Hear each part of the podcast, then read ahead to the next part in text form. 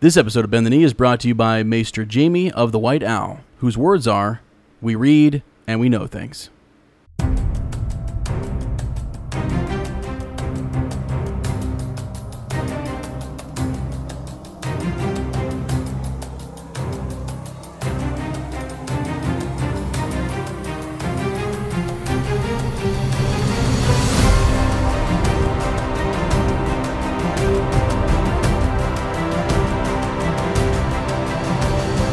Hello and welcome to Bend the Knee, a Song of Ice and Fire podcast. I am Sir Matt, the Bud Knight. And I am Sir Ezra the Watchful. Welcome to our Song of Ice and Fire book club. Today we are into chapter 18, Catelyn 4 of A Game of Thrones. And we are into Daeron the First in our World of Ice and Fire book today. Yeah, Sir Ezra, real quick, I guess I'll just say, real excited for today. Yeah, it's a big day for you. It is a big day because it's my name day. It is your name day. Yeah, I believe was it 3 and 10? No, that's maybe 13. I don't know. I'm 30. It's my 30th name day. It's your 30th name day, and I'm old. How you feeling? I feel old. You know, I officially turned 30 at like 4 p.m. Yeah. Today. That's I go off of when I was actually born via the birth certificate. Yeah. And I don't know, man. It was like 3:50. I was like, man, I'm feeling great. 4 o'clock rolls around. God, suddenly I feel tired. Yep. I feel like my hair is falling out. I could barely get you to do the show. I know. It's crazy. It's not animated. Maybe it's because we were watching some epic battles this morning. Yeah, we were actually. We've been watching the World Cup. So I know some of you out there watch a little soccer, a little battle go down. We had, we had the Kingdom of Portugal versus Uruguay on Saturday, which I got a chance to watch, and that was a pretty good game. Ronaldo, he's out. He's done. Ronaldo's done. And then today, we got to watch two of probably the best matches in World Cup history, actually. Mm-hmm. So we had Russia. Who was Russia playing today? They were playing Spain. Yeah, Spain. Knocked them out. Knocked Spain out. It went to a shootout at the end, extra time, the whole nine yards. It was radical and super big underdogs. The next game was Croatia. Croatia and Denmark. Yeah, I was rooting for Denmark. Yeah, and that also went into a shootout. Just crazy. I know. Yeah, good times. I don't really understand soccer or football as they call it over there. So I had to ask Sir Ezra a lot of questions, like, so how does this work? Yeah, why can't they use their hands? Yeah, why can't they use their hands? When they say football, I'm thinking like Peyton Manning throwing touchdown passes. Right. I hear football, that's what I think. Yeah, Matt was like, do they snap the ball to each other? Like, yeah, let's go out here. Who's offsides? Yeah, is that a pass interference? Like, I don't know. So it was great. So that's our. We are into small council now, but I wanted to mention, too, we're thinking about supporting a Premier League team. We don't know which team yet. That's true. We would like some feedback on if there's any good team out there that we should support. I used to be into soccer back in the day. I cannot say which team I used to support because I think we would lose listeners. It's probably true. So just wanted to get a little feedback. Let us know, because we know we have a lot of listeners from England. So let us know which teams we should root for, which teams we shouldn't. Yeah. Route 4, I know it's all very... it's heated over there. Localized over there. Yeah, here we have the Columbus Crew MLS team. Yeah. But I think they're leaving Columbus, so... Yeah, it's a bummer. So when I moved out to Portland, they have the Portland Timbers. They are kind of cool, so... Yeah. But anyways, just a little, with the World Cup's happening, it's just kind of cool, so fun to kind of watch, and we'll keep watching. I feel like, was there something else we wanted to mention besides your... We had name day, World Cup. I think we're good, right? Anything else? Oh, yeah, just something kind of small. I mean, well, yeah. So this is actually some show news, I guess. Okay. So I saw this. The Nerdist kind of mentioned it, and some other people mentioned it, is Gurr had kind of an interview. Remember, we talked about a couple weeks, his buddy, Gardner... Yeah, his writing buddy, editing buddy, and he I guess he was kind of interviewed about it, and he just said he was talking, kind of mentioned Winds of Winter, but what he specifically said about it seemed kind of odd. Here we go. Here, while paying tribute to the great Gardner Dozois earlier this month, the author implied on the blog that a new book in the Song of Ice and Fire's series is in the editing stage. Here we go. Martin, who's sorry, I have it pulled up here. He wrote, as much as I enjoyed working with Gardner, I did not have the time. Gardner worked on the Book of Swords and the Book of Magic, which is the one that's coming out this year, and does actually feature a Gur writing, but it's not a Game of Thrones novella. It's something else. Right. Okay. But so it's the follow-up book to that Book of Swords, but it just doesn't have a Game of Thrones or Song of Ice and Fire thing. Anyway, so in talking about that book, helping him out in that, as much as I enjoyed working with Gardner, I did not have the time. Winds of Winter was late and getting later, and the editing had taken more of my time and energy than I thought it would. So then he goes on to talk about the Book of Swords and all that other stuff. He just says he doesn't have the time, all this kind of stuff. But specifically, it's the way, it's what he says about it. Now, Sir Ezra is a English teacher, so there's a, as far as I know, Sir Ezra, there's a big difference between present tense and past tense. Is that correct? Yeah, that'd be right. Yeah. Okay, just He says, and I quote here, "Winds of Winter was late and getting late, and the editing had taken more of my time than I thought it would." Mm-hmm. Yeah. So he doesn't say that he is right currently. He doesn't say I'm trying to finish Winds of Winter right now. Yeah. It sounds like it's in the editing stage. Yeah. You know, sounds like he's been. Now, it's one thing. Is he going back through himself in his first sort of like. Right, rough draft. Just perusing it or whatever and then sending it on. Or is it legitimately been sent, got some feedback, and working through the editing process? Yeah. That'd be great. That would mean that it's coming. If that's the case, then maybe 2019. You get it. I think we might get Winds of Winter with the show. I've been saying that for the past 2 years.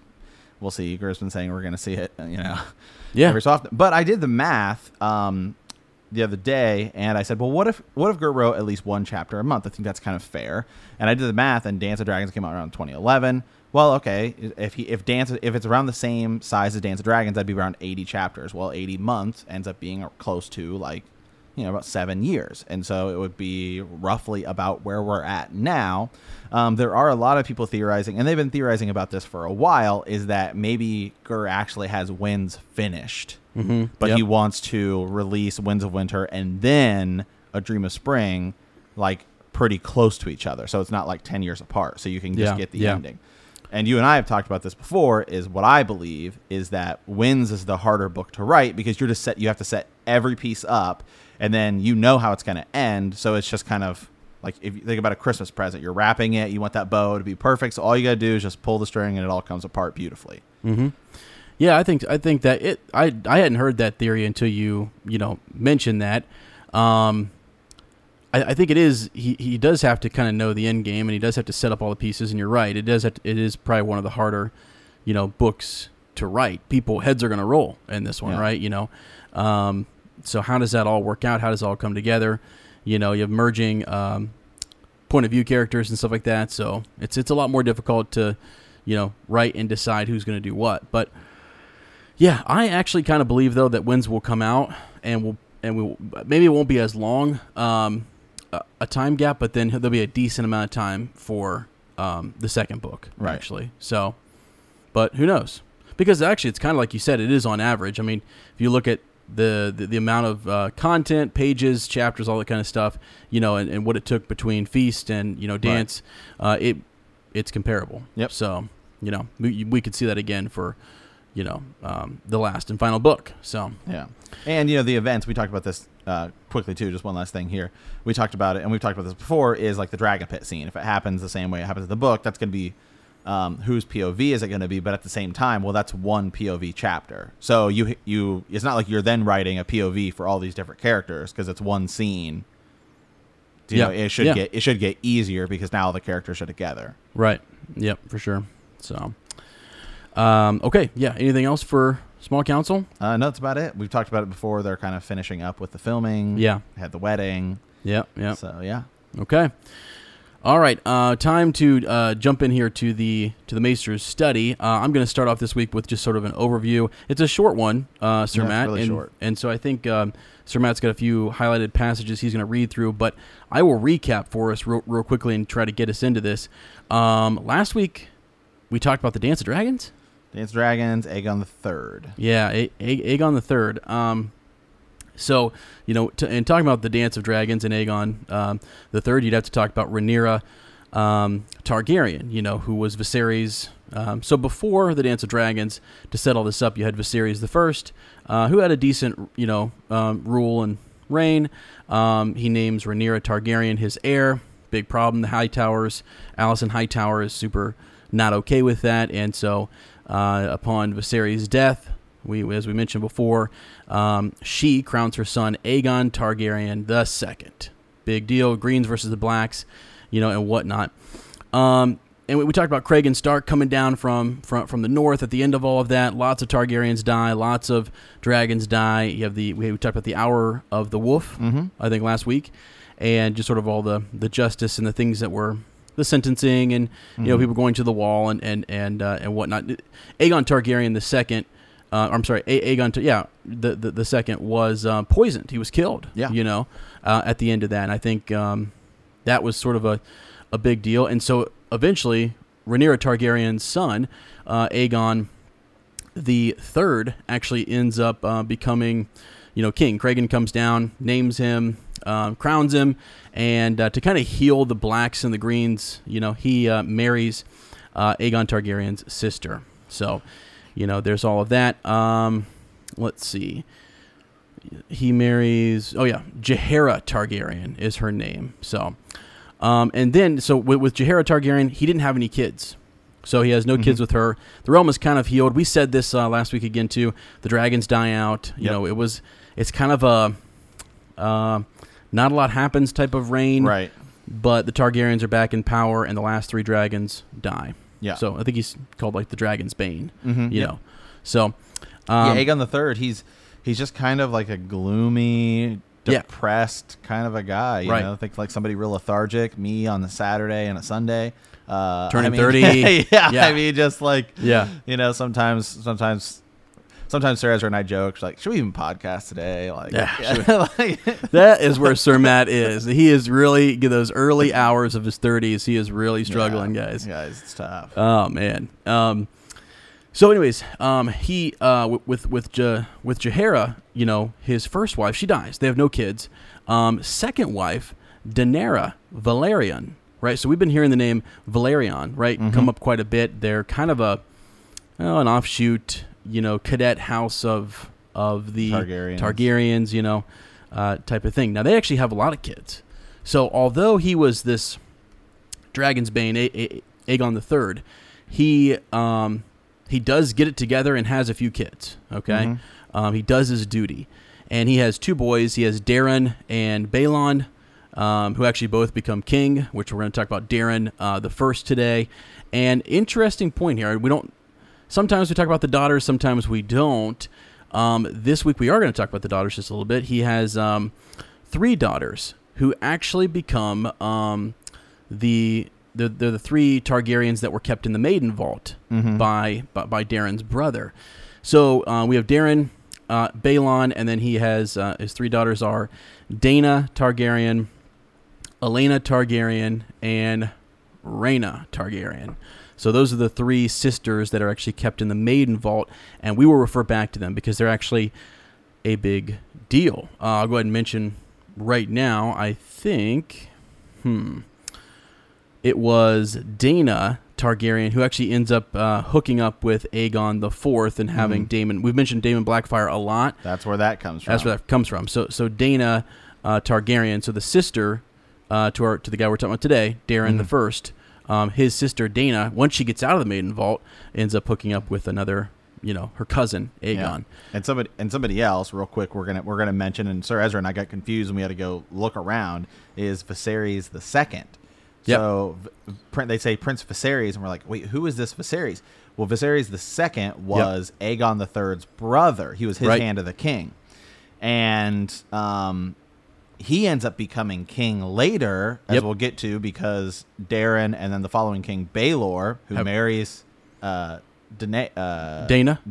Targaryen. He ends up, both of them have really short reigns, And so then Viserys II, it's almost like the brother line ends up taking over. Yes. Yeah, so. Yeah, it's one of the rare times where we had talked a lot of time about the succession and how it doesn't go to the female, you know, since Jaehaerys they've established, right, you know, that it should pass to the male heir. Well, and what happens here, just to kind of summarize, we'll talk about Daeron in just a second, but Daeron has no kids, Baelon has no kids, and then they actually consider at one point there are three... daughters left, and so they go to the eldest daughter, which is Rhaena Targaryen, and she is considered for the throne, but it was her uncle Viserys, the second, who actually the realm remembers the last time there was like a queen trying to do anything, and that resulted in the Dance of Dragons. So there's a bad taste in the mouth there, and they don't want that to happen, and you know it's this whole big deal. So since there are no sons left.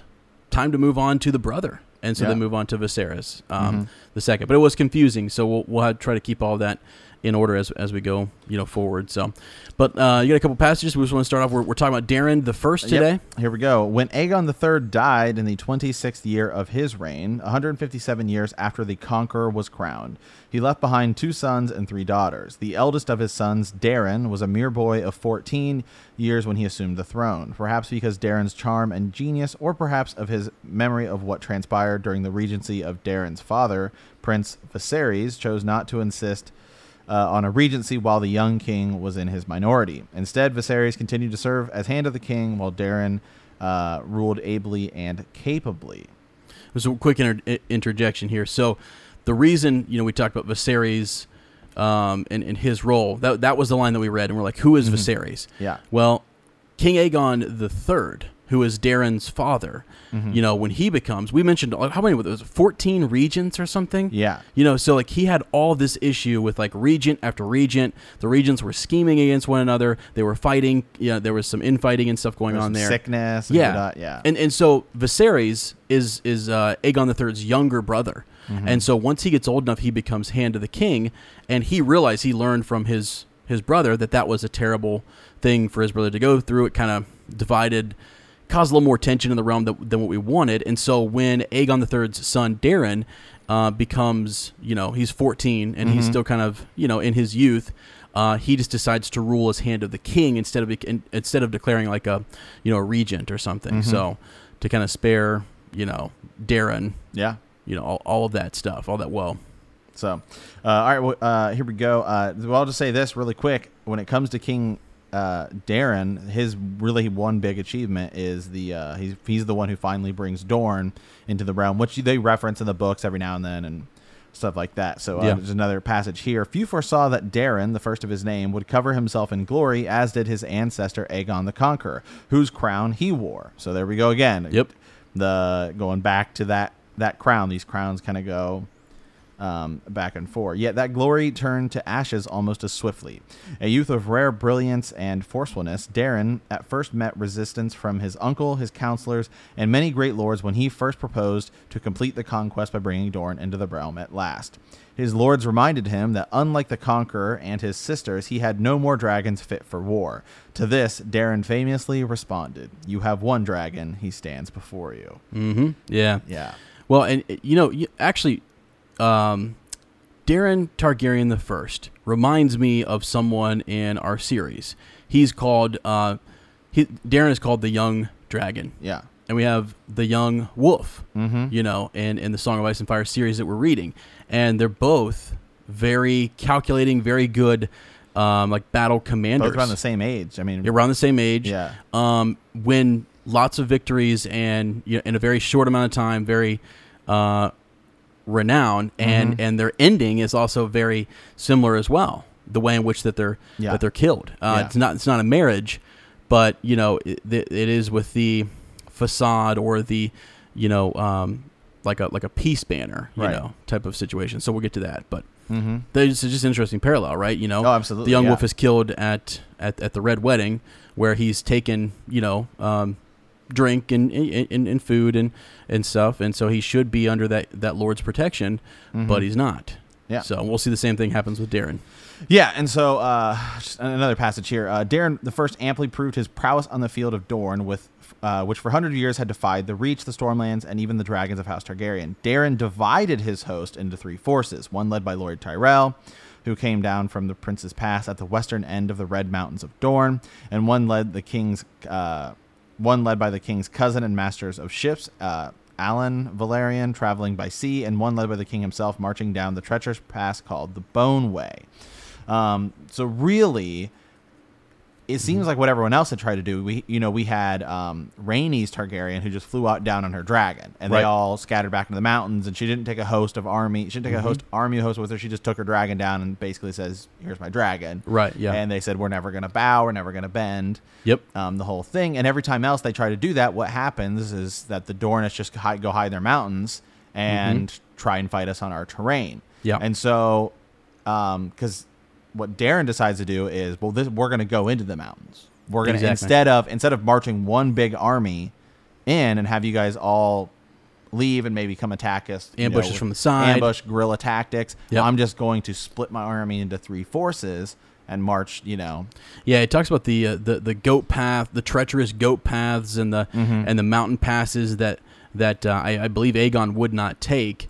Even hit the force that the king Daeron is leading, they scamper up into the mountains and they it's a large force, but they move in such a way that they can't be flanked, so down the Bone Way, they kind of spread out. It's like a wider force moving forward so they can cover more ground. They scout the area, I think, type of situation. And that way they can work through the Bone Way and not be, bottlenecked into something, because Or's Baratheon, which I think is one of the passages that you might read, when he came down the Bone Way, they get cut off, so they get kind of they get cut off in front, and then when they try to retreat, the Bone Way was so not narrow, but it was set up in such a way that that they were cut off in the back too, and they didn't have forces up on either side of the passageway to kind of help them being flanked and really encircled. Yeah, and so, here we go. Within a year, the invaders were at the gates of Sunspear and battling their way through the so-called Shadow City. In 158 AC, the Prince of Dorne and 200 of the most powerful Dornish lords bent their knees to Daeron at the submission of Sunspear. The young dragon had accomplished what Aegon the Conqueror never had. There were rebels still in the deserts and mountains, men swiftly branded as outlaws, but there were few in numbers to begin with. So, essentially, what happens then is that he's got Dorne, and Dorne is now into the realm where it stays, into the realm, but he decides he wants to go start dealing with these rebels. And so he starts kind of sending smaller groups out, and even Lord Tyrell is killed.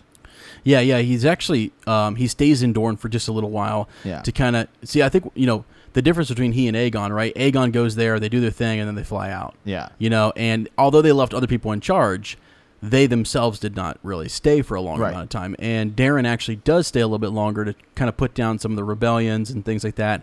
And it doesn't say this, but I can't imagine that like House Martell and different houses were not, secretly supporting these rebellions. Right.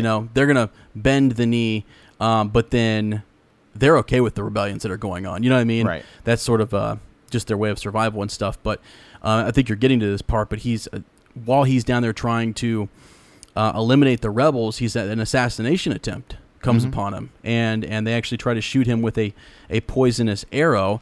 And his cousin, Prince Aemon Targaryen, the Dragon Knight, actually intercepts that arrow, takes it for him, and he is, well, I guess he's sent back to King's Landing, I believe, right? To recover and things like that. So, and then after a while, I believe the king leaves as well, right? He goes back to King's Landing too.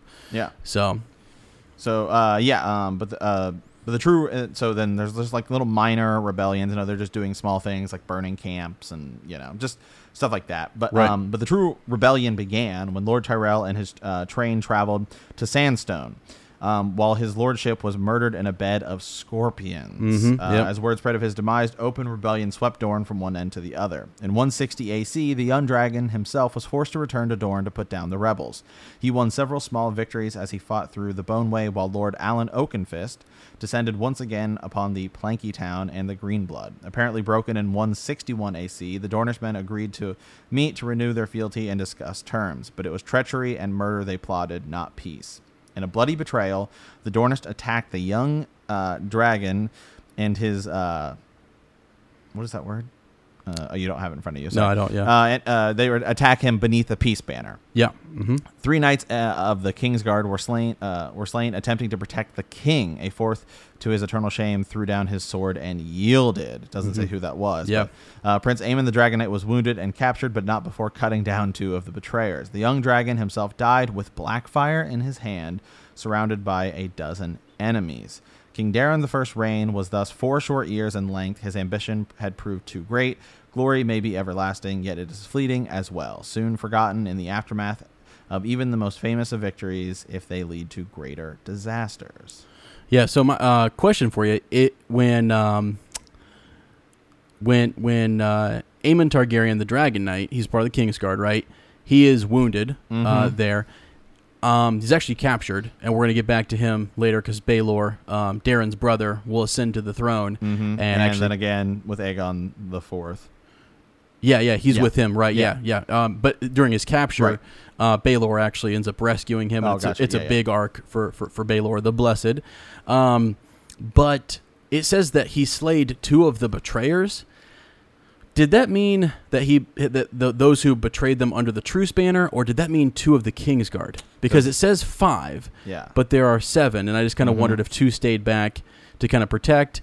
You know, 1 yielded shamelessly, right? But I wonder if there were 2 that betrayed them or something, perhaps. Yeah, it sounds like they were just absolutely betrayed by the Dornish, but I just kind of wondered, you know. Could be, and maybe that's, you know, a lot of this stuff is kind of...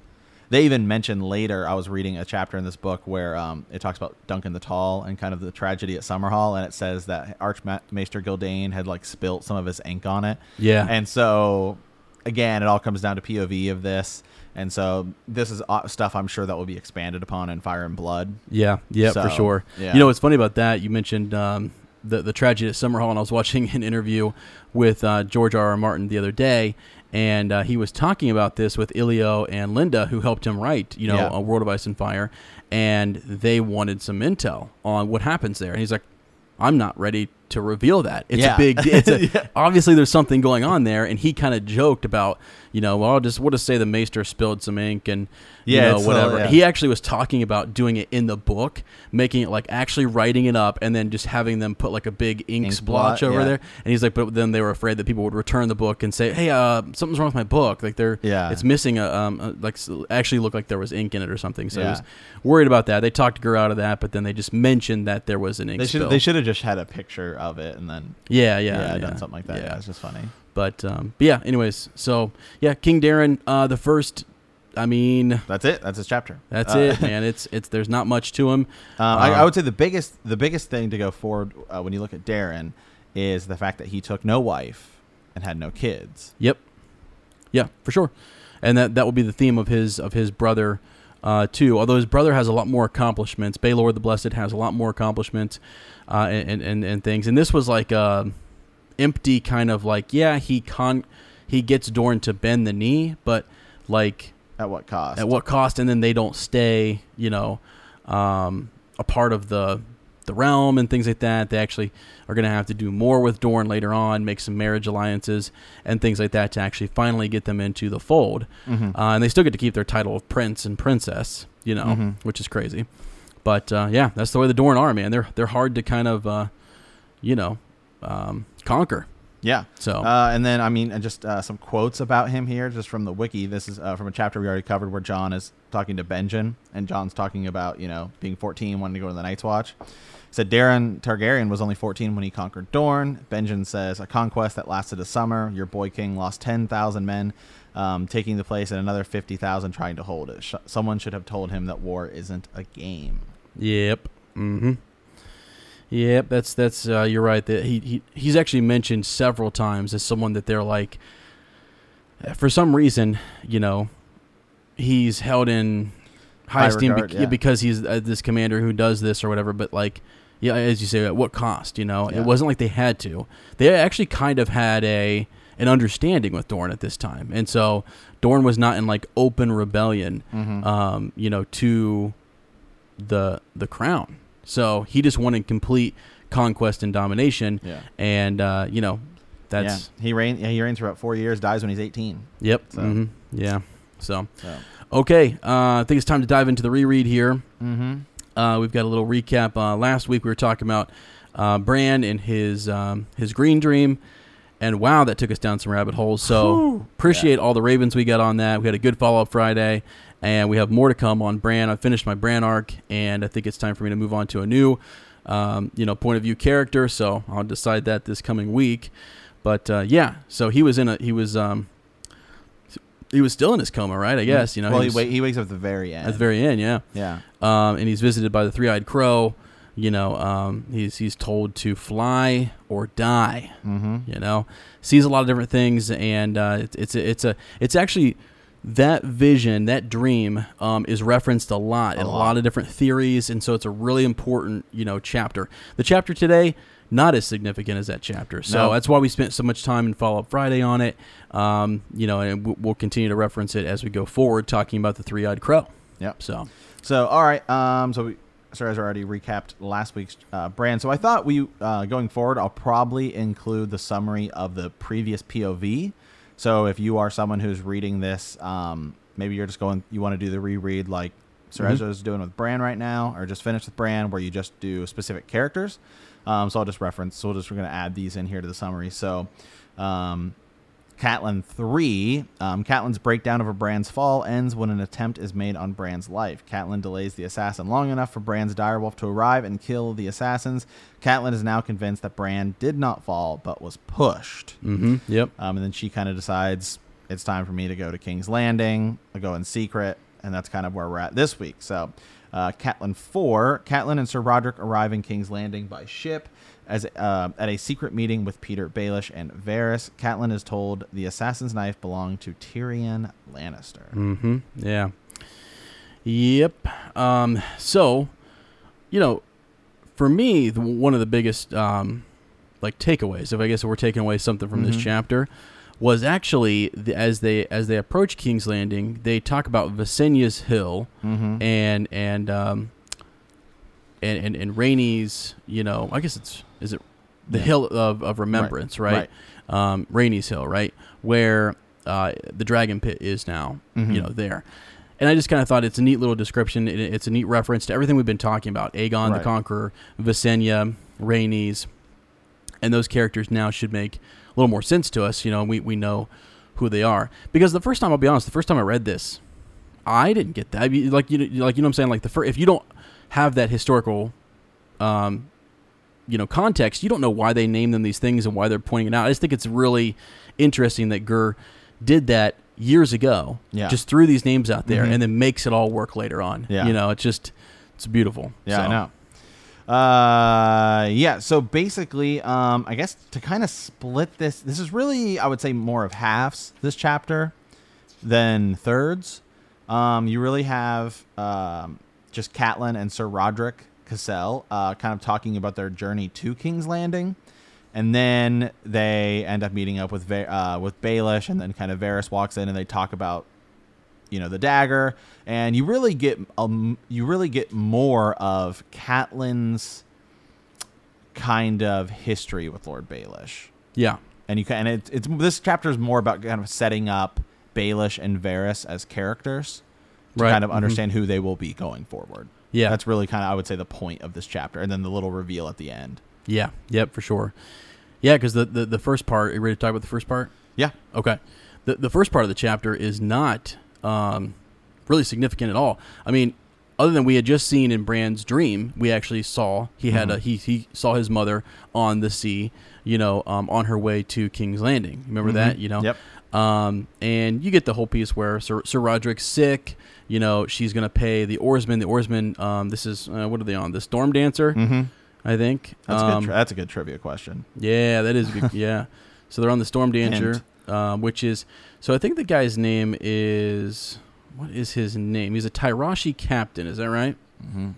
Yeah, Tyrashi captain, and he is not to stop you in your tracks here, Sir Ezra, but I do hear some thunder outside. Yeah, and the lights have been flickering. I believe we are battery powered. Yeah, we are. Okay, cool. Just making sure. Yeah, we're fine. So he is a Tyrashi captain. I just lost his name, man. Sorry, I stopped you. It's okay. Storm gods are coming.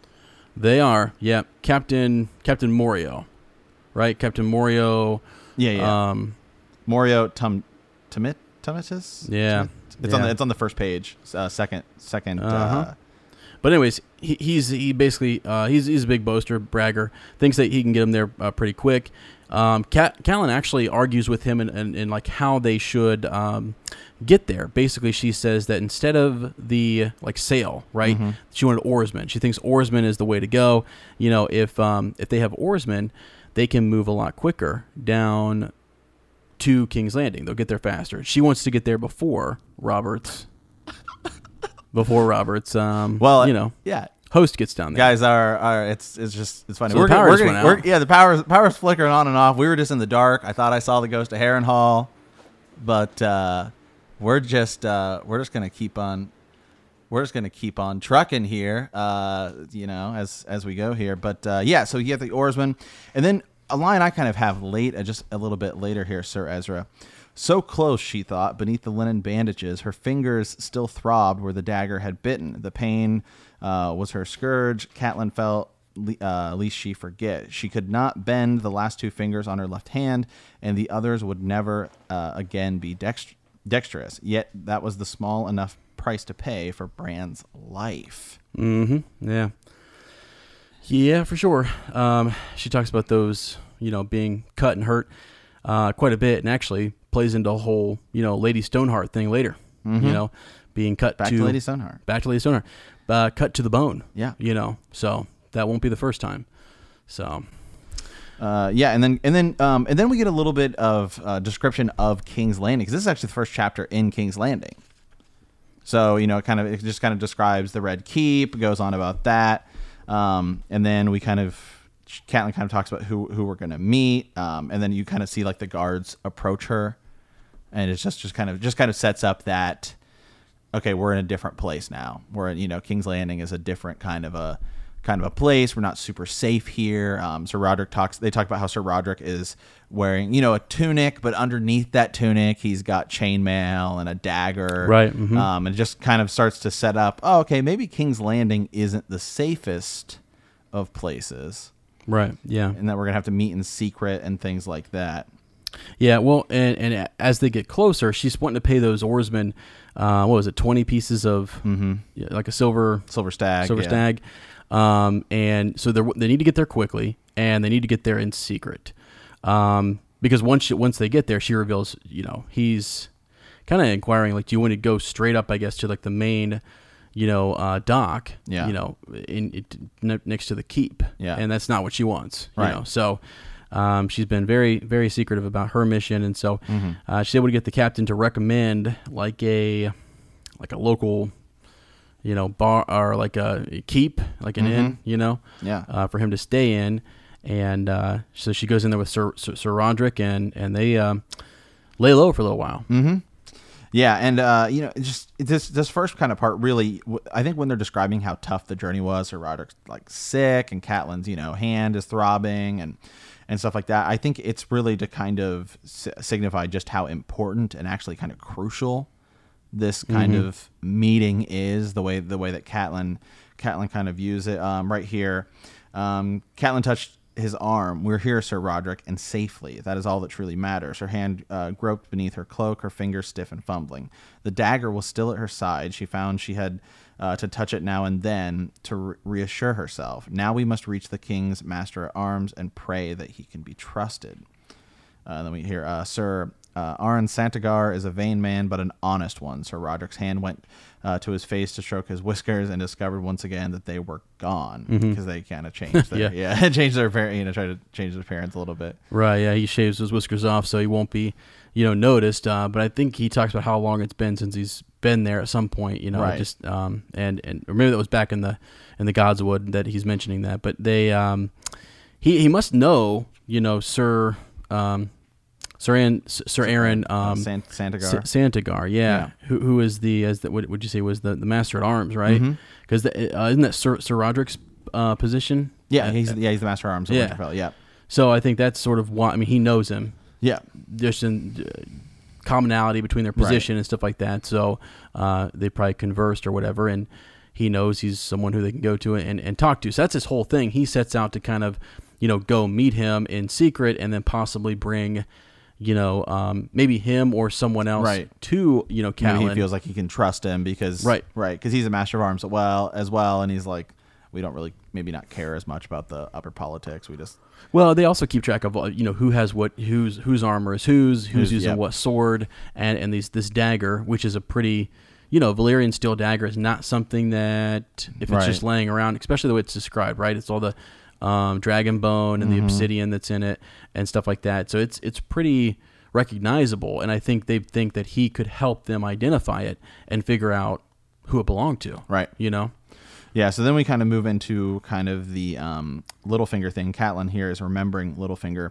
Catelyn's mouth grew tight. Littlefinger, she murmured. His face swam up before her. A boy's face, though he was a boy no longer. His father had died several years before, so he was Lord Baelish now. Yet still they called him Littlefinger. Her brother Edmure had given him that name long ago at River Run. His family's modest holdings were on the smallest of the fingers, and Peter had been slight and short for his age. He was my father's ward. We grew up together in River Run. I thought of him as a brother, but his feelings for me were more than brotherly. When it was announced that I was to wed Brandon Stark, Baelish challenged him for the right to my hand. It was madness. Brandon was 20, Peter scarcely 15. I had to beg Brandon to spare Peter's life. He let him off with a scar. She hasn't seen him since.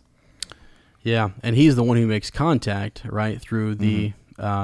through the City Watch right away, And the City Watch doesn't, when they first come bang on her door and they she's tired, she's sleeping, Sir Roderick's out, they demand entry, she hides the dagger.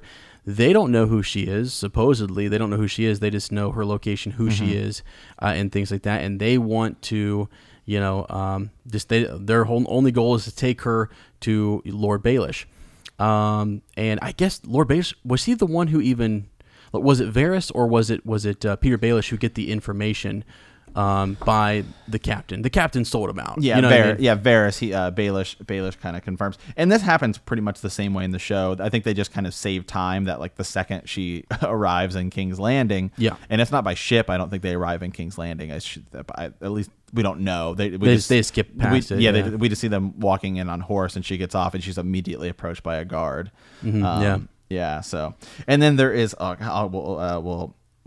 get to it now. And then, the chapter just kind of talks about whatever.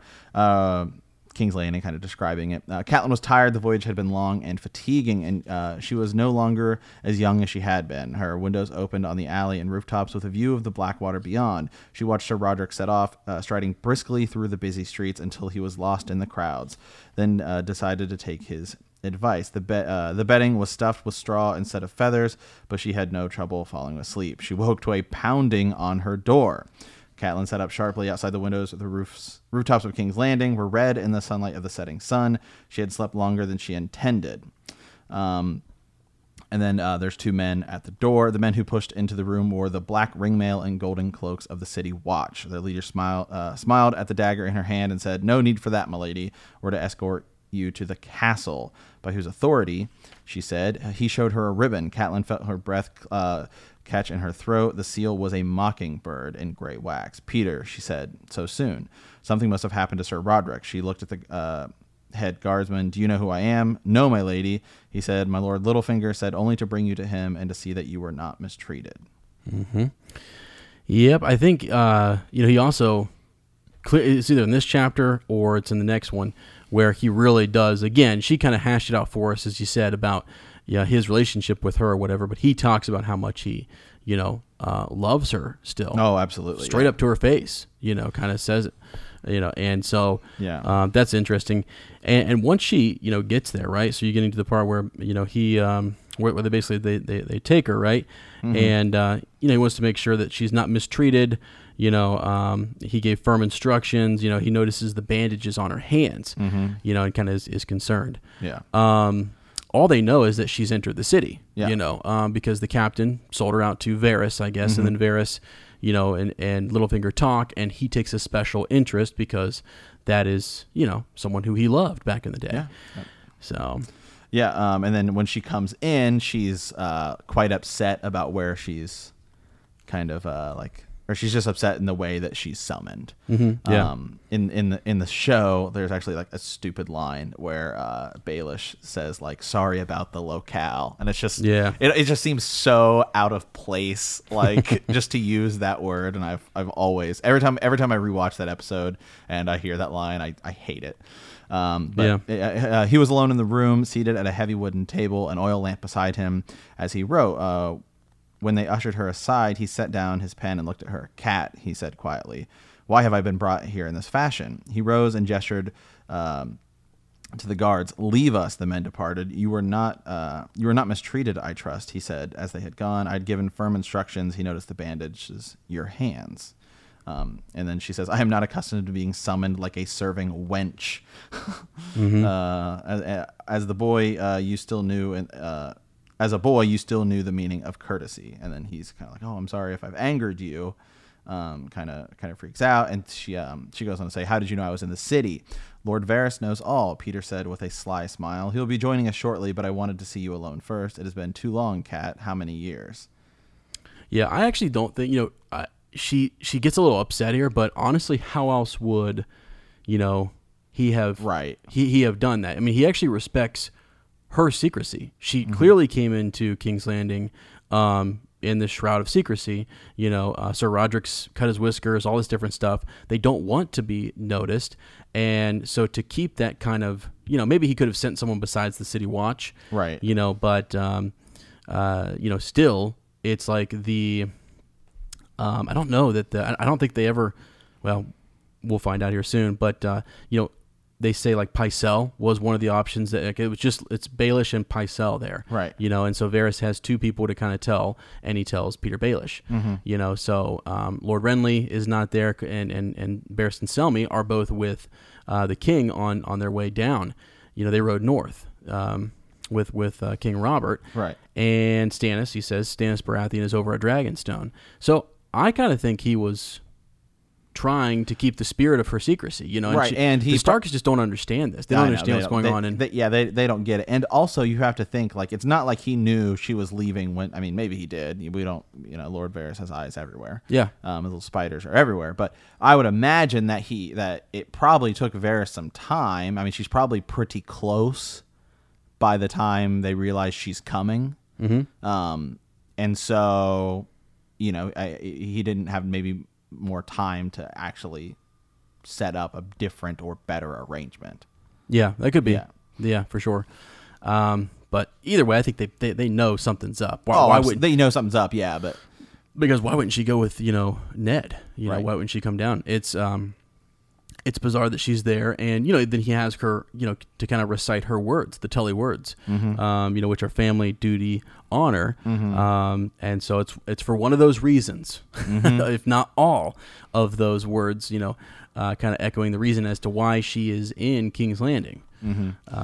I do like there's a line right before that where he says, "Lord," she's asking about he's asking he said, How'd you know I was coming, Lord Varys?" They kind of talk about Varys for a little bit, and then there's just a pretty funny line.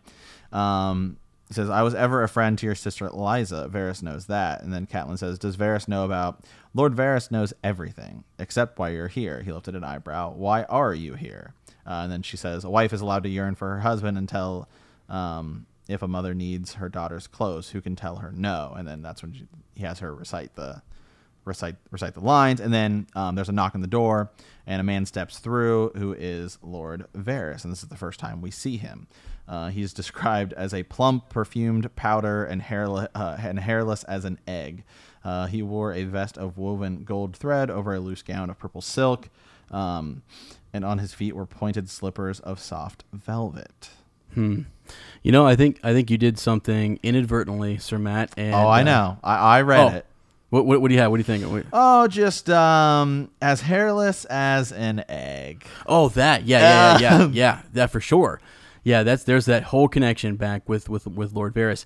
Let me back you up a second, though. See, I think you did something inadvertently that literally, this is why you do a reread. Because sitting here in this moment, I never really caught this. But it's just a little thing. But as you said, Peter Baelish is explaining, just why it was that Varys trusted him with the information that she was in the city. And, I was the obvious choice. I was ever a friend to your sister, Lysa. Varys knows that. Catelyn says, does Varys know? And she's cut off. Does Varys know what? What is it that she's thinking Varys would know? Yeah. I think does Varys know that Lysa sent her a letter? Yeah. Does Varys know that you and Lysa hooked up? Right. I think there's a couple different questions there that she's starting to ask. And maybe hers wasn't his. Maybe he thinks she's going to ask about, apparently he was drunk when he hooked up with Lysa, and he thinks it was Cat. Yeah. That's the whole thing there. But does he think it was Cat? Because I had read that or listened to that chapter where Sansa is turning into Elaine. I was like, that kind of thing, and he makes it seem like he says, I took your mother gave me her maidenhood. Yeah, he says that though, but that's not true, is it? I don't know. No, it's not true. So I think he believes that Lysa was Cat, like, or when he was drunk. Is he saying it to try and show? Oh yeah. He could just be lying. Yeah. He could just be lying. But the people have inferred that perhaps because the whole thing with Hoster Tully, and who he's begging someone's forgiveness, right? And if Peter Baelish would have put a child in Lysa, right? Then and he maybe forced her to abort the child or something like that, he might be regretting all the trauma that he inflicted on his daughter, or it could be someone else that he's talking about too. Yeah. But that's where that whole theory, Hoster Tully's speaking in his that plus the Lysa thing, plus, as you just said, Peter Baelish, when he finally goes to the Vale talking to Lysa, they have seems like they have a history of being more intimate. This isn't the first time that they were. Well, we know that Cat, I believe it's in a Lysa chapter where it's later where they're talking about how, or maybe it's Cat, where they're talking about how they would, like, Lysa and Cat would kind of like kiss Baelish, like they were like learning how to kiss with him. Yeah, but I just thought it was interesting. Does Varys know about? And she's cut off. She's never allowed to finish. Possibly. What was it that she was going to say? Possibly. Was it the letter though? Because Lysa writes a letter warning them about the Lannisters. Right. That's probably most important to her. Does he know about that? And I can't imagine she would trust Baelish with that intel as well. But maybe she does. Yeah, something that is not, and just doing this reread, not as prevalent in. It's a showism. Sir Ezra, is kind of the rivalry between Baelish and Varys is way heavier in the show. I mean, you feel like it's kind of there in the book. I mean, it's just in the first book you kind of get it, and then that's really it. Yeah. But in the show, I always thought that it was going to be one of them killing the other one. Yeah. Do you know what it more is like in the? In the books, it's Peter Baelish is master of coin. Yeah. And it's all.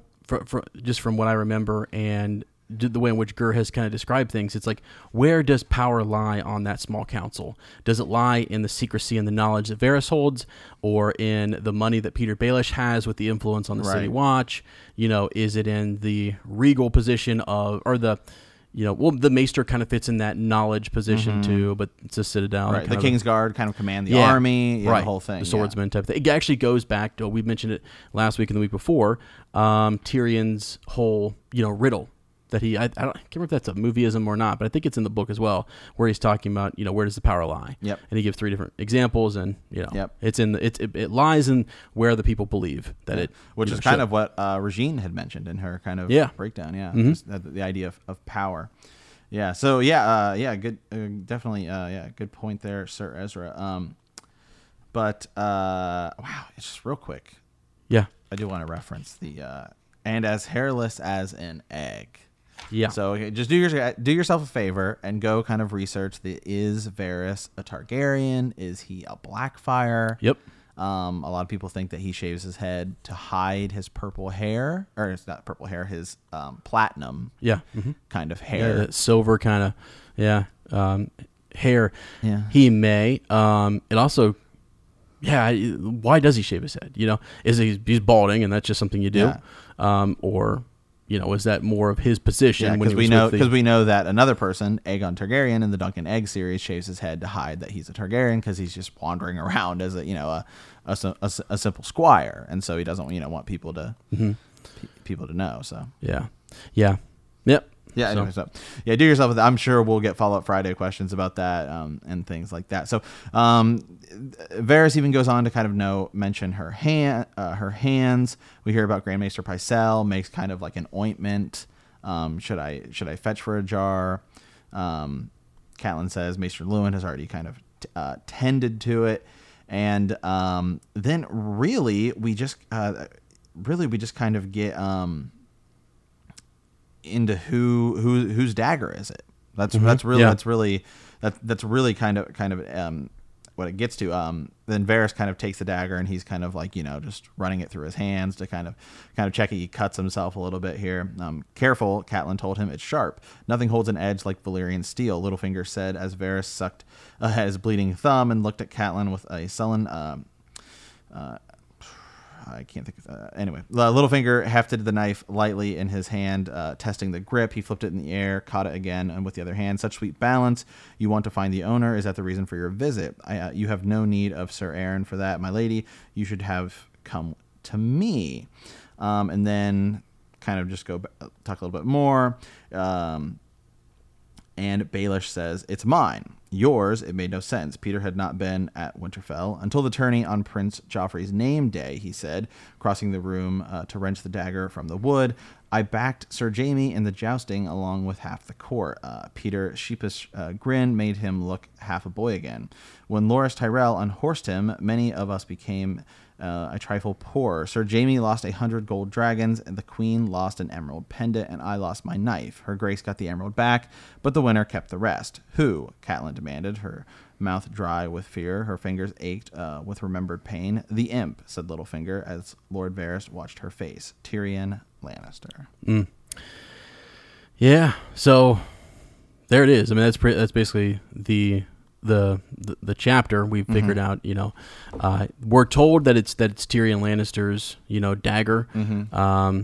Well, that it's Peter's, and then but was previously, that it was his, and then he lost it to Tyrion. So I don't know, Yeah, and we had mentioned this on a Follow Up Friday where I was talking about it, and I was kind of confused about, but we actually know that it was Robert's dagger, and Joffrey takes it and gives it to a cat's paw to go kill Bran. So now we have Baelish even lying about it being his dagger.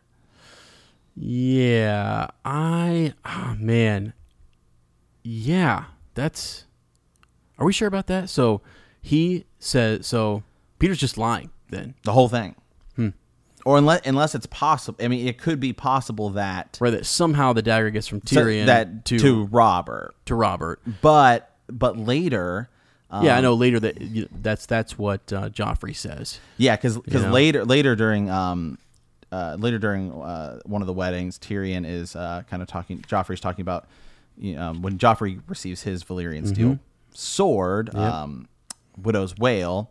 Tyrion's kind of talking to him, and he's like, oh yeah, be careful, it's Valyrian steel. And Joffrey says, I know Valyrian steel. And he's like, perhaps maybe you'd like a dagger, one with a dragon bone thing, right? Because Tyrion keeps talking about how he was like falsely accused of this, right? Yep. And that's kind of Tyrion's thing is that he's falsely accused of that. He's falsely accused of killing Joffrey and I see now. You know, it's easy for Peter Baelish to blame that on Tyrion the Imp. Everyone would believe it. You know, it's just the thing. It's when you lie about him and you say, these things, people just don't. He is guilty of being a dwarf. You know, that's what he says in the show. It's what he says, throughout the series, kind of talks about that whole piece there. It's easy to blame and put this on him. And it goes back to the unreliable narrator, which is interesting to kind of watch. You have to pay attention to what's said here. And as you said later on, Tyrion thinks back to a conversation he overheard, as we mentioned a couple weeks ago, between him and the Hound down in the yard about possibly silencing or killing one of the wolves. But he kind of misremembers it, actually. And then Jaime has a conversation with Cersei, and we find out she had nothing to do with it, really. That she wouldn't be that stupid to make the mistake of, handing a dagger, to someone like this. It does seem like a silly, stupid thing to do, to put that kind of weaponry. Cersei thought that she even thinks it was stupid for Jaime to have pushed Bran. She's like, because they talk about that, and Cersei says, like, well, we would just lie. Yeah. And then it's his word against ours. Like, what are they? What, you know? I mean, what are they? What are they gonna say? Like she's frustrated with that. Jaime even did that. Yeah, and I think she's frustrated because the boy lived. If the boy dies, it all works out. It's good. But when things don't go well, she, in hindsight, hindsight's 20/20, and she thinks to herself, "Well, we could have figured this out a different way." Yeah, and so that's I think more why she's pissed. Yeah. Anytime something goes wrong, I know you're right. I just was saying. Well, still, I think she could have just been like, well, you could still lie about it, and then it's his word against ours, and he's known for climbing, so he just fell. Like, I mean, like, it still may, so I don't know. Still, it's kind of a suspicious thing to say, but yeah. It's a theme with her though. Anytime that that something, people try to do things or whatever, and she wasn't involved or whatever, and it goes wrong. It's just there was a better way, and it was her way, and we should have done it my way, but whatever. I don't know, Sir Ezra, if it is, do we know why Peter Baelish says Tyrion Lannister? There might actually be, see, that's why I'm you've got me, when you said that it's just all kind of lie and fabrication, there actually might be some truth to that tourney and losing, a dagger and things. So, but we don't know. We don't have that information. I don't think we have the information as to who it was then. Was it passed on from Tyrion or not? Right. You really have to kind of track it down. And as we've tried, as I go through the reread, I'm keeping my eye open for all that kind of stuff too. But I just don't think we've gotten any information really about it. Yeah, because we're told it's either Robert's, we're told it's Tyrion's. The dagger just appears, right? And who owns it? Who actually sent the dagger? There are people that, and how did Robert get the dagger? We just know Robert has a bunch of treasures and weapons and things like that. And there are still theories that the dagger is Rhaegar's, was Rhaegar's, and Robert grabbed it at the. Well, and it also could be too that when Joffrey refers to a Valyrian steel dagger or just a dagger, maybe he is familiar with Valyrian steel, but not in regards to the dagger. Maybe those are two separate things. We kind of lump what he says there with our theory on the dagger. Maybe he's just talking. He has been exposed to a lot of those, you said, the king's treasures and different things. And perhaps, even though his house, the Lannister house, doesn't really have a, as far as we know, of Valyrian steel. No, I believe that's lost. I believe that. Yeah, they had one, but that now now they have two, because Tywin says that to Jaime when he gives him an Oathkeeper. Yeah.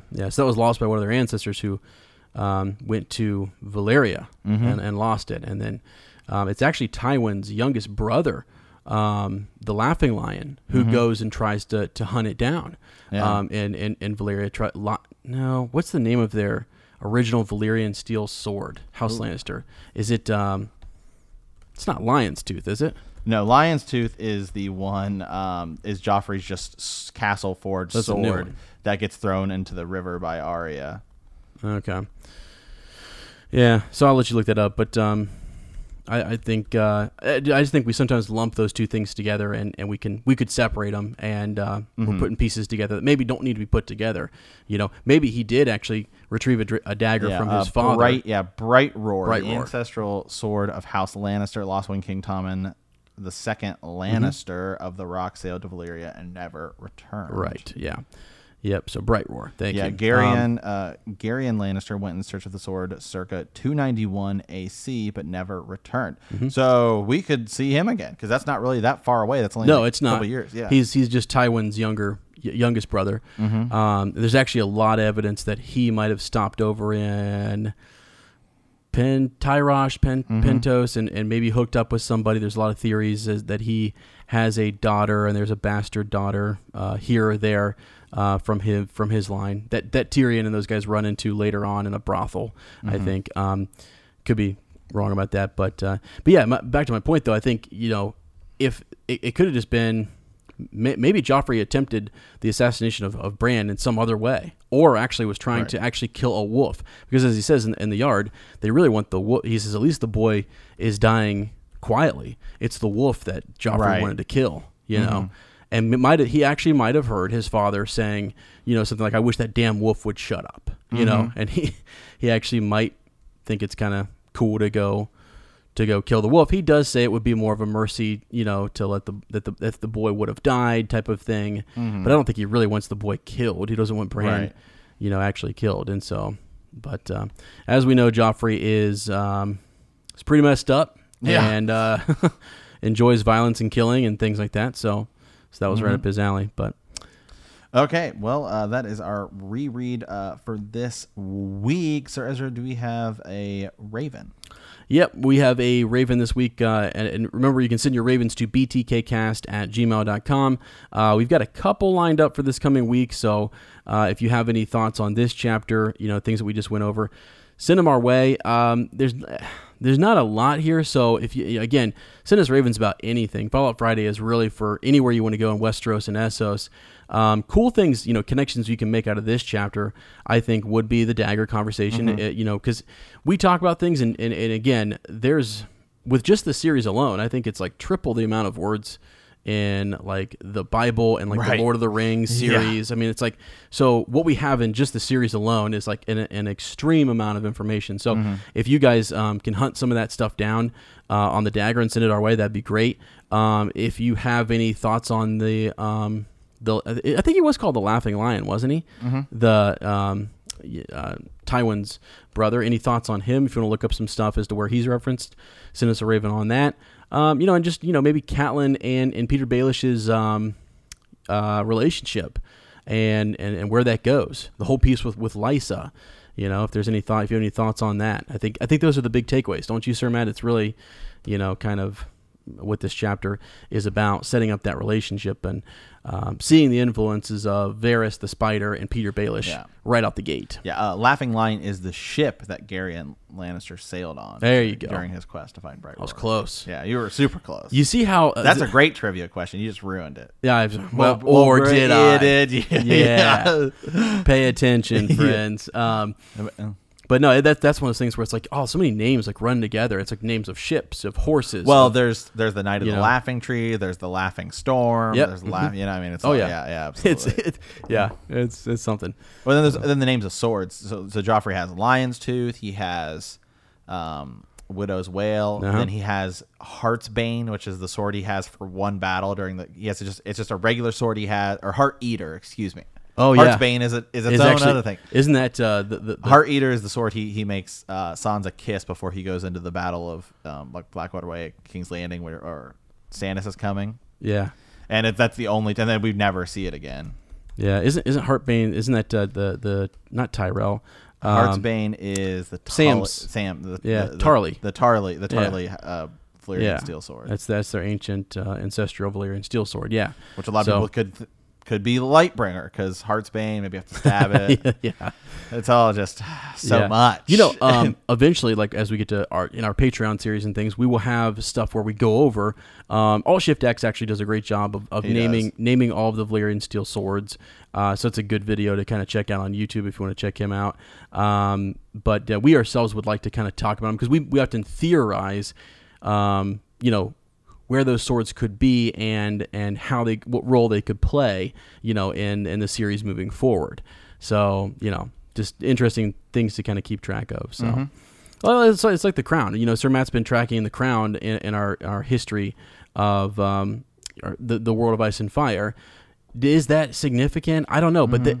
It's crazy to me that they bracket and they actually there is something to it, Sir Matt, because they talk about the crown that Aegon the Conqueror wore, and then Aenys creates this other crown. Right. You know something as we were talking about the World of Ice and Fire today, I was just kind of thinking. So just how we have Viserys, and then he actually becomes Viserys the second because Baelor and Daeron die. Uh-huh. And we had mentioned we were going to do this, but it just got so overwhelming. But we'll get there. Now I want to go back and track it down. Is the line of Rhaenys uh-huh. and the line of Visenya?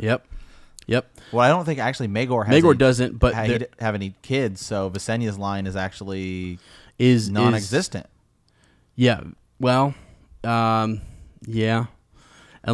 Well, kind of, unless we get more in Fire and Blood. Yeah. You know? But the reasons for which, why would they wear different crowns? Mm-hmm. Why is there not just one crown that's passed down? You know, and then you've got Dark Sister in relationship to Blackfyre. Mm-hmm. And stuff like that. And, you know, Ger makes these subtle nods to who is actually ruling the kingdom. You know, although Aegon is the ruler, Visenya was the one, it was doing a lot of stuff behind the scenes. So, mm-hmm. you know, there's all that goodness. Okay, let me read this Raven, though, real quick. Let's get this going here. So this is from, Caleb, our humble blacksmith, sent us a Raven. Been sending us a regular Raven here for a while, so we appreciate it, Caleb. We read one last Friday, and we'll kind of continue to read those as they come in, man. Let's see. Bran's recent episode was fantastic. Thank you. It's a good chapter. There's a lot in that. He says, I have one quick, show theory. And so please always distinguish, show, book, it's kind of, helps us, we do kind of navigate both a little bit. We're more book heavy, but definitely the show, we're speculating all the time as to what's going to happen. So quick show theory here. It is known what Eddard Stark actually says. Oh, I'm sorry. Is it known? What Eddard Stark actually says before being beheaded. Has that been confirmed? We know Bran can influence the past and has spoken to his father with a bit of success. What if Bran appeared to Ned just before the beheading to put him at ease? Tells his father that everything will work out for the realm. I'm sure this is a working theory, but, much smarter men than I. No, Caleb, I'm pretty sure, even a humble blacksmith, mm-hmm. Got some wits about him here, because I hadn't actually thought about this. We had talked about whether or not Varys, or we had said, maybe someone from the House of White and Black had possibly appeared mm-hmm. to Ned in the Black Cells beforehand.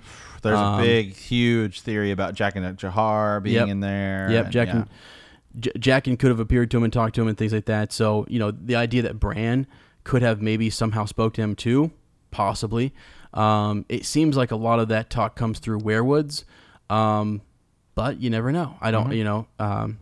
Is it possible? Yeah. And actually, what's interesting is that you see Bran, in a lot of respects, he's able to see beyond. This is where you get between the difference between, and I'm back into it again, the difference between green dreams and green sight mm-hmm. and a green seer and access to that werewood network. Mm-hmm. Because it kind of is, I believe, limiting in some regards. But, Bran's able to see across into Essos and different things. So I don't know.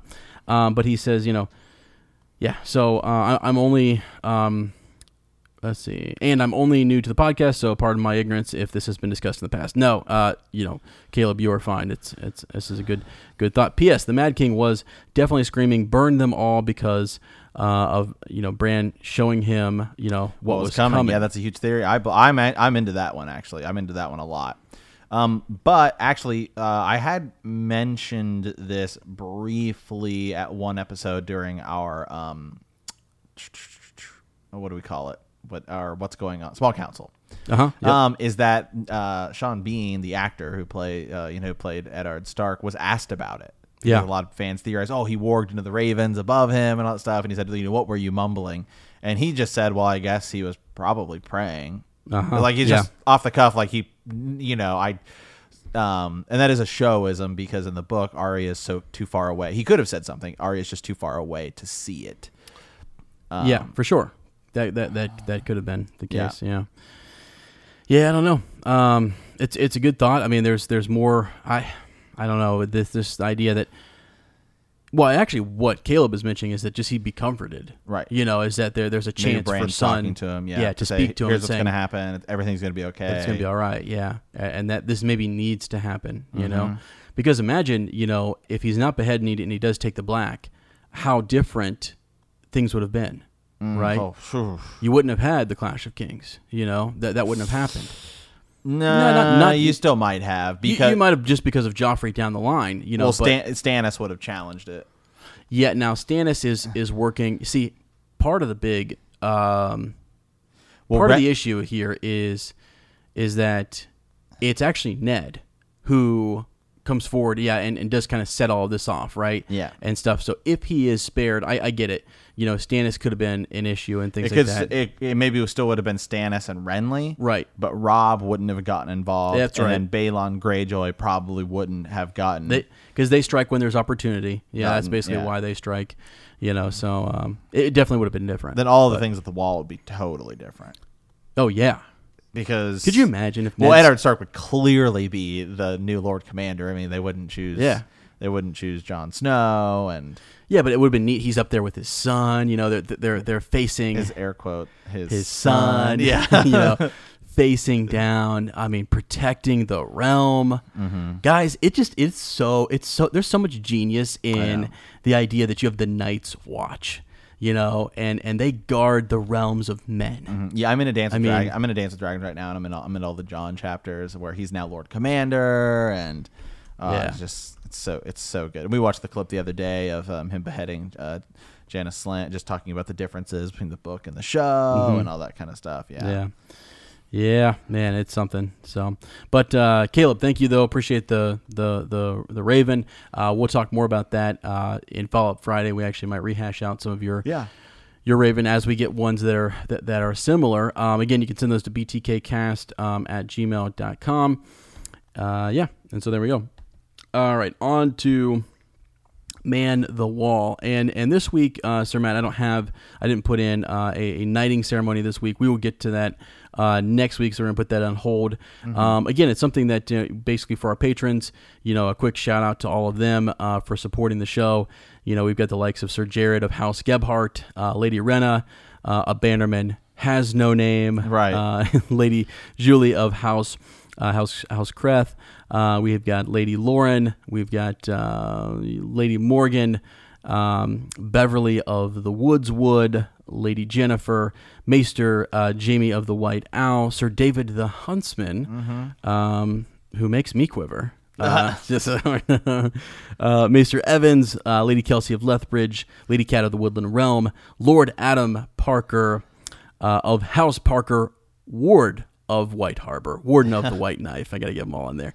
Maester Deshane, and so on. We have others. But, you know, just a quick shout out to all those folks. And we've got our knighting ceremonies that you guys can enjoy. You can, take your Night's Watch vows and we'll play those on the show, you know. But really, we just appreciate all of that. You get access to the Black Council, a T-shirt, and you know, every 6 months we kind of throw together like a little grab bag. We're actually already working on a couple of different things for newsletters. Sir Matt's working on that, and I've got a couple of different things that I'm working on with Traxler that will be kind of fun for you guys too. Yeah, so, and so far the T-shirts have been well received, so that makes me feel good. Yeah, they're good. They're good quality T-shirts. The people who got them, I certainly love mine. So. Yeah, no, me too. I mean, they're actually great. We see, that's the thing, is that we actually wear them ourselves. So we wanted the shirt, so we obviously put in an order for ourselves, and we would love to send you guys a shirt. So if you sign up for if you take the black and set it for the Night's Watch, then we'll send you one. And you don't have to. Lord Adam Parker asked me. He said, "Do I have to take the Night's vows as well?" No, You don't have to. No, no. You can do both if you want. You can become a knight and take the black if you're at that tier, and then or you can do one or the other, whatever you want to do. Yeah, because we're gonna have some tiers later on down the road where we have you get more access to the show, more influence in the show, and things like that. Because as we continue to build the wall. The wall, just our reign here, Sir Matt and I are learning a lot of different things about Westeros and the different players that are out there, other podcasts. Yeah, and guys, just a quick kind of thank you. Mm-hmm. In all honesty, as I think we're starting to close up shop here, but just a thank you. Serzer and I, the numbers. When we look at them, it's like mind-boggling to us how fast we're growing and how many new listeners. Well, here's the thing, Sir Matt. I'll go ahead and say that because some people are probably still catching up. Because when you enter a podcast, sometimes you jump back at the beginning, you start episode 1, and you plow through and you try to catch up. Hopefully, by the time they get to this episode, if you're a new listener and you've heard us reference all of our other Patreon people and things like that, don't worry. The show is going to be going on for another 5 to 6 years. We just mapped it out. Yeah, it's going to be. It's what we do. Sir Matt and I've been doing this for 2.5 years now. And he's been doing it for even longer. Been doing YouTube and different things like that. So there is no quit in us, and we're going to keep plowing. There's a lot to come in Song of Ice and Fire. So lots to do, but. Really, one of the biggest things that we're looking forward to is the Facebook group, because that drives a lot more content into it. You guys can share stuff instantly and things like that. So, again, that's facebook.com/bendthenee podcast. Go like the page, and then we're going to turn that into a group where we can put some people in there and we can start sharing more stuff. So we might actually do it before we get to 200 likes just because it just, we kind of want to get it going. And it's fun. It's actually fun just to have people who can share. People share on the community tab right now, but that's not something everybody looks at. And so, we see it because we get notified. But if you're in the group, it'd be something we can kind of have some more engagement and stuff with. So, all right, though, other quick things on Man the Wall. As I said, in July, we're going to have the Black Council, which is going to be the Dance of Dragons. Probably around mid-July, we'll have that coming out. And maybe some Green Dreams Episode 1. I am working on a couple of different theories that we'll get going there shortly. So, okay, Sir Matt, we got anything else here? I think it's time for us to say... say farewell here, friend. It is, yeah. We want to thank you for playing the Game of Thrones. In our next episode, we will be discussing Chapter 19, John 3. Correct, yeah. Also, feel free to give us a like or a subscribe on iTunes. That helps us out a lot. The subscriptions help as well. The reviews on iTunes help as well too. There, so that would be huge. If you like our podcast, don't forget to subscribe, like us, write a review, leave a comment, or send us a raven at btkcast@gmail.com. We'll see you in a week, and remember, fire and blood. Wow, you threw me off with that one. I was like, fire and blood. Jon Snow. You got me.